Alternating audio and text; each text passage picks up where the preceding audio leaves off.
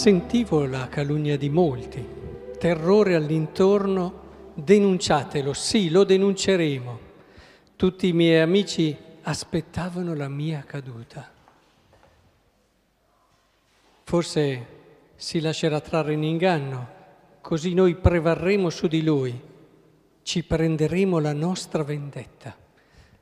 Quante volte le scelte degli uomini sono guidate da questo spirito di vittoria, di conquista, di avere la meglio, di vendetta. Ma il Signore è al mio fanco come un prode valoroso, per questo i miei persecutori vacilleranno, non potranno prevalere, arrossiranno perché non avranno successo, sarà una vergogna eterna, incancellabile. Qui però la risposta è ancora secondo l'Antico Testamento, cioè diversa perché si appoggia al Signore, ma simile come logica. Io vinco solo se abbatto l'avversario.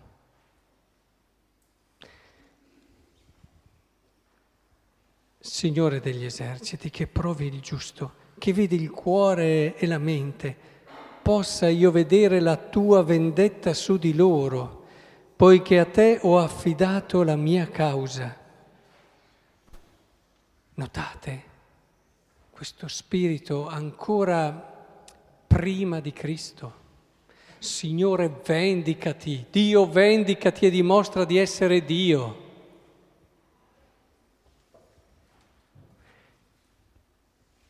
Già la seconda lettura ci aiuta a fare, a, a come dire, ci mette quella pulce, no? Che c'è qualcosa di nuovo, è la lettera di San Paolo Apostolo ai Romani.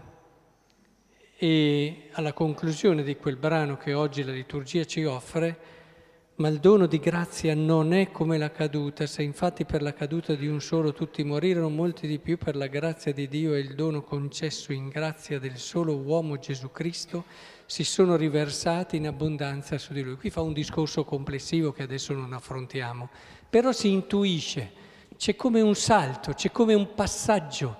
Il dono di grazia è un qualcosa che è in continuità, ma poi porta qualcosa di assolutamente nuovo. E, e quello che poi dopo anche nel Vangelo si ridice, non abbiate paura di quelli che uccidono il corpo ma non hanno potere di uccidere l'anima. Abbatte paura piuttosto di colui che ha potere di perire di far perire nella genna l'anima e il corpo. Due passeri, eccetera, ve lo rimeditate. Ma qual è il filo conduttore che vorrei oggi condurvi, per il quale vorrei condurvi e sul quale vorrei che ci fermassimo a riflettere? Come c'è proprio un percorso che porta a Cristo, il quale introduce nella storia e nel mondo il criterio vero, unico di vittoria unico criterio autentico di pace. Ne parlano in tanti. Unico criterio autentico di gioia. Unica via, unica possibilità perché noi possiamo arrivare alla fine della vita sazi di giorni, che poi è un modo per dire con una vita piena. Magari moriamo anche a vent'anni, eh? però con una vita piena.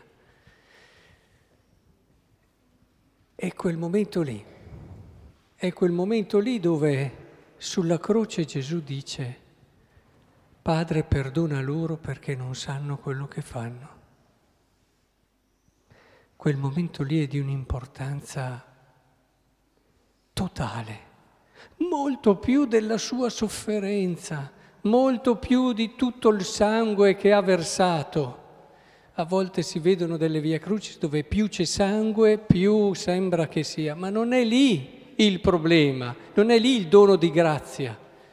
Quello certamente è stata un'offerta, ma è quel momento lì, è quel momento lì dove lui dice, non, Dio adesso vendicati, fai venire giuschiere dal cielo sullo stile di quello che abbiamo appena ascoltato che, che aveva tutti i motivi per dirlo, cioè voglio dire, aveva solo fatto del bene, aveva solamente donato, aveva solamente...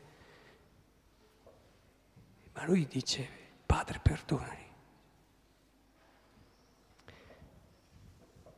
com'è importante, com'è importante mettersi in preghiera davanti alla croce perché la croce ci insegni questa capacità. Guardate, non liquidate questo pensiero alla sveta, oh, io perdono tutti, non ho difficoltà a perdonare. Il perdono si declina in tantissimi modi. Il perdono diventa promuovere l'altro, avere più più gioia che l'altro sia felice di quella che sono la, la felicità che hai tu in questo momento. Fare di tutto perché l'altro possa essere riconosciuto meglio e valorizzato più di te, dar sempre per scontato che l'altro possa capire più di te le cose. Vuol dire tutto uno stile, tutto un modo di essere che ti permetta di entrare nel modo e nel mondo, meglio ancora, del perdono. Che è questo stile di grazia, perché non dobbiamo solo pensare, oh, quello gli ha fatto una cosa grossa, adesso deve perdonarlo, io non ho avuto cose grosse. Il perdono è uno stile, è uno stile che mette davanti quello che è il bene, il vero bene dell'altro e dell'umanità a quello che può sembrare sul momento un mio senso di, di star bene, di soddisfazione, un certo senso di giustizia e così via. Entrate in questa logica a partire dalle trame quotidiane delle relazioni. Entrate, c'è così bello vedere le persone che, se possono, fanno sempre emergere gli altri più di se stesse. È così bello vedere persone semplici, la vera eleganza, ad esempio, non è mica fatta di eh, voler far vedere cose appariscenti, di cose, è fatta di semplicità, di umiltà. Le vere persone eleganti quasi non le noti, ma proprio perché sono così semplici alla fine ti entrano nel cuore e, e non ti stancano, non passano di moda le vere eleganze. Ed è questo quello che ti porta a capire come c'è uno stile di bellezza dietro a quello che Cristo ci ha insegnato, uno stile che può rendere il mondo più bello, più accogliente, uno stile che parte proprio di lì, da quel Padre, perdona loro perché non sanno quello che fanno.